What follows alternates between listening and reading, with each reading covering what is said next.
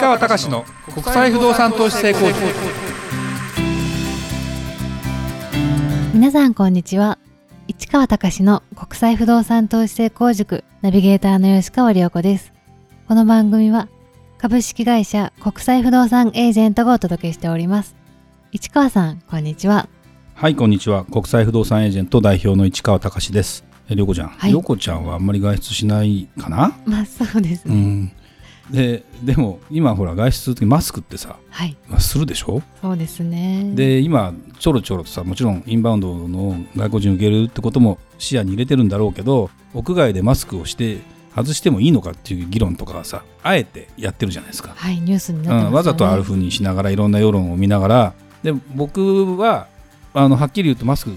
辛いんですよ。暑がりだしそもそもあの外国人のようになんかわからないあの呼吸が苦しくなるぐらいの感じで嫌なんでまあ中にいる時とかいいしあの電車乗る時とか別に全然いいんだけど歩いてる時ぐらい本当は外したいなと思いながらたまに会社から家まで歩いて4 5 0分帰る時とかがあったりして昨日かな？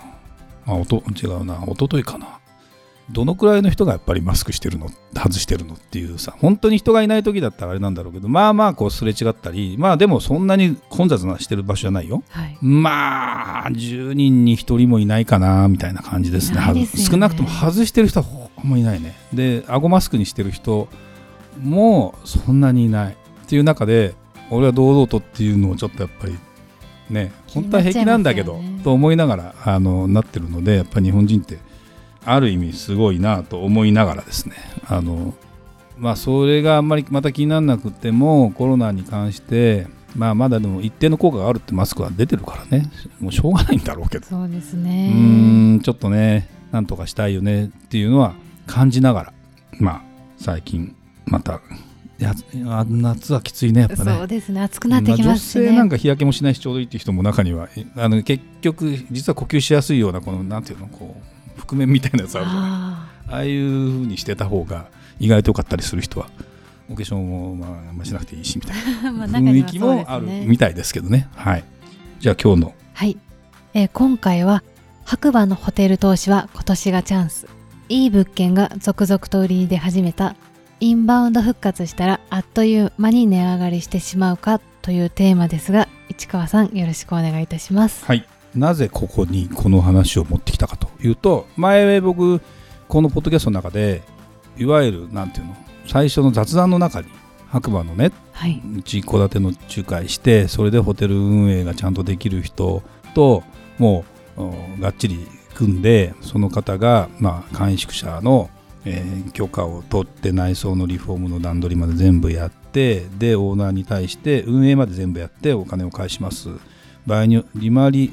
多分ですよ。そのもうそこが今どこまで進んだかというと内装工事が始まりましたと。でもちろんいろんなことがまだ夏はまだ本格的なシーズンじゃないので今年の冬に向けて段取りしていくんだけどもで1年2年っていうのは最初の初期投資期間なのでそこまで回収はなかなかできないかもしれないけどその現実問題ずっともうその近くで外国人も含めたあの白馬のいわゆる簡易宿舎的なところの運営をしている人の数字とかを見させてもらってるわけですよ。はい。どのくらいのその稼働率とかどのくらいの単価が取れるとか。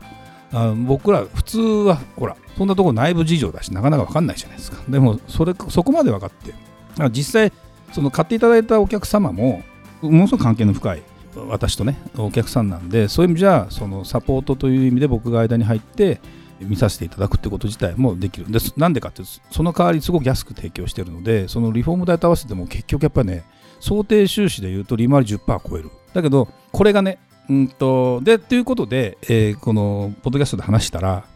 問い合わせがあったわけですよ。でそういう物件出てきたら教えてねって言いながら実はですよ。じゃあじゃあそのその方も別にそこで不動産屋さんやってるわけじゃないんであれなんだけどやっぱ地元にいるだけ強くてですね市川さんと電話かかってきて僕らが売ったところの土地の隣の不動産が売りに出るみたいよみたいな話になってそしたら「あそうなの?」どでなんかどっかもうね買うところがあるみたいよ。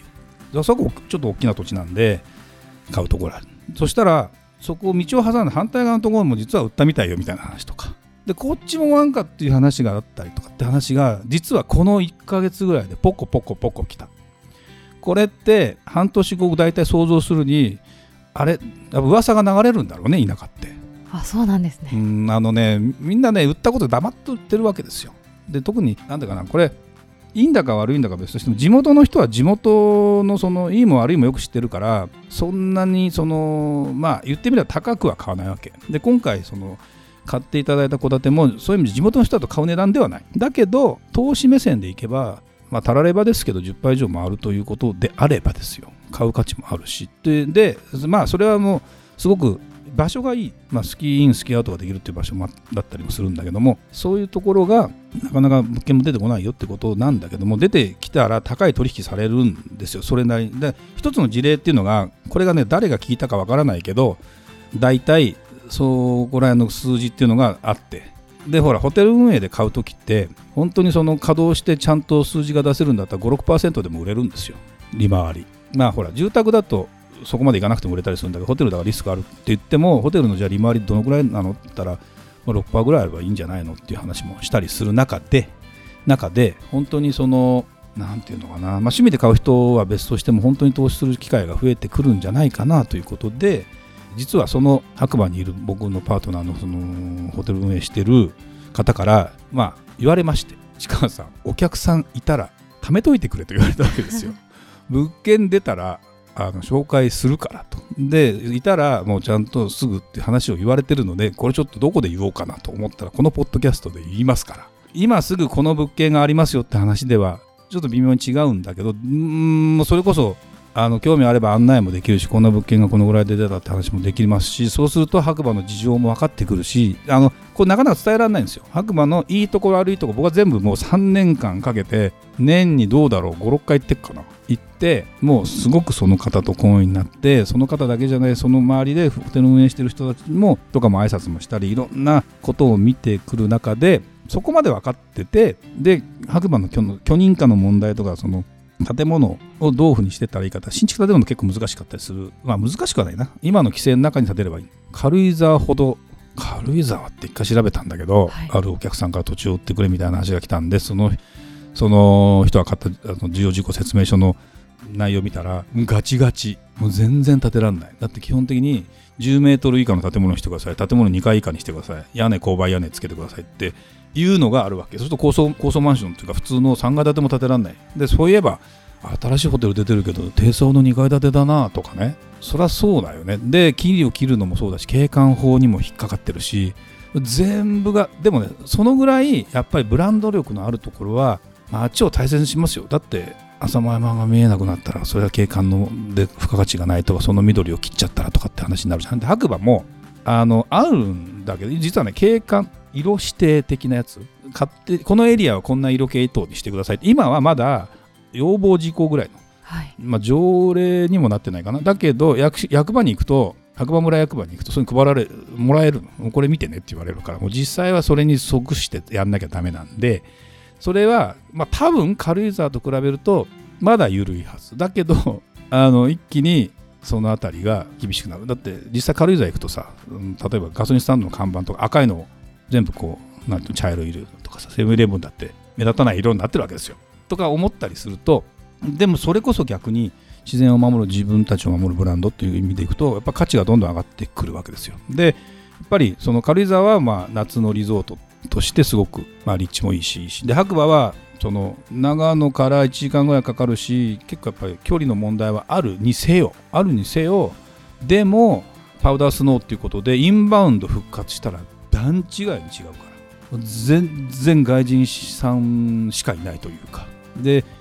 そのそれを本州で体験できるとこってやっぱ北海道のニセコを除いたらもう白馬になるんですよ。第2は完全に。それを思うとうん、やっぱりね全然価値は高いよね。っていうふうに思ってそこが夏の力も入れてるんです夏の観光という意味での力も入れて実際夏行って思うと標高がね最低平地白馬の平地でも700メートルぐらいあるのでやっぱ4、5度低いんですよ。そうするとカラッとしてるし、まあ、軽井沢の方がよりもっと高いので標高1000メートルぐらいあるんでちょっと涼しいんだけどでもねうん白馬ねすごいよね。って思う。でその中で僕これ何が言うかというと例えば軽井沢はそこまで一緒にホテル運営できる人とがっつり組んでるわけじゃないので今後ねそういう話はちょっとなんとかしたいけどでも大手が突っ込んでくるからなかなか難しいんだけど白馬に関してはそこまで大きな土地でもなかったりするしうん僕はすごく面白いかなという気はすごくしてるのでぜひね問い合わせをしてみてください。で問い合わせっていうか私が答えられることはそのぐらいというかでもそれこそ本当に白馬に詳しい人だって行ってみたらさあのおしゃれなお店おしゃれなレストランショップそれがすごくなんていうの北アルプスの景色を眺めながら見れるんだよ。いいですね。これねあの軽井沢の浅間山よりはるかに景色いいよ言い方的にはあれだけど、富士山まあ独特なまた違った意味での価値があるけど、うん、あのそのぐらいの匹敵できる僕はあの景色かな。だって5月6月今暑いじゃない？5月じゃない？まだ雪雪景色だよ上の方の山なんかは。だから雪を車掌こう背負ってそれも見ながら三段3段階です手前の山と小山と奥に北アルプス 3000m 級ポンって来たりするわけ。これはねちょっと半端ないかなという気がするので今宣伝しておきますからこれを、えー、聞いてうん今なんだ手手挙げといてもらえば、え、いい物件が渡りますと。渡るというか行ける可能性あります。ただまあちょっとどこどんな予算でどんな規模でっていうのはちょっと出てこなきゃ分かんないのでそれこそ本当は1億2億出せますよっていう人がいるのが一番いいんだけど。なぜなら中途半端にでかいというかですね、まあ、小さいっちゃ小さいしでかいっちゃでかいんだけど。だから競争も少ないしもうすでにあの運営されてるホテルとかもあったりする中でそこをこうちゃんと手こ入れすれば割とそんなに難しくなかったりするケースもあったりするのでそれは僕はありかなと。それが値段って上がっちゃうからぜひねそれはここで伝えたいなまあこれがまああんまり影響力なければ問い合わせもほとんどないんだろうけどまあでも改めてそうかなと思ってる方がいればちょっと今回あのタイトル的にも出ますんでぜひちょっと興味を持っていただければなというふうに思います、ね、非常に詳しいです私。はい、はい、ありがとうございました。それではまた次回お会いしましょう。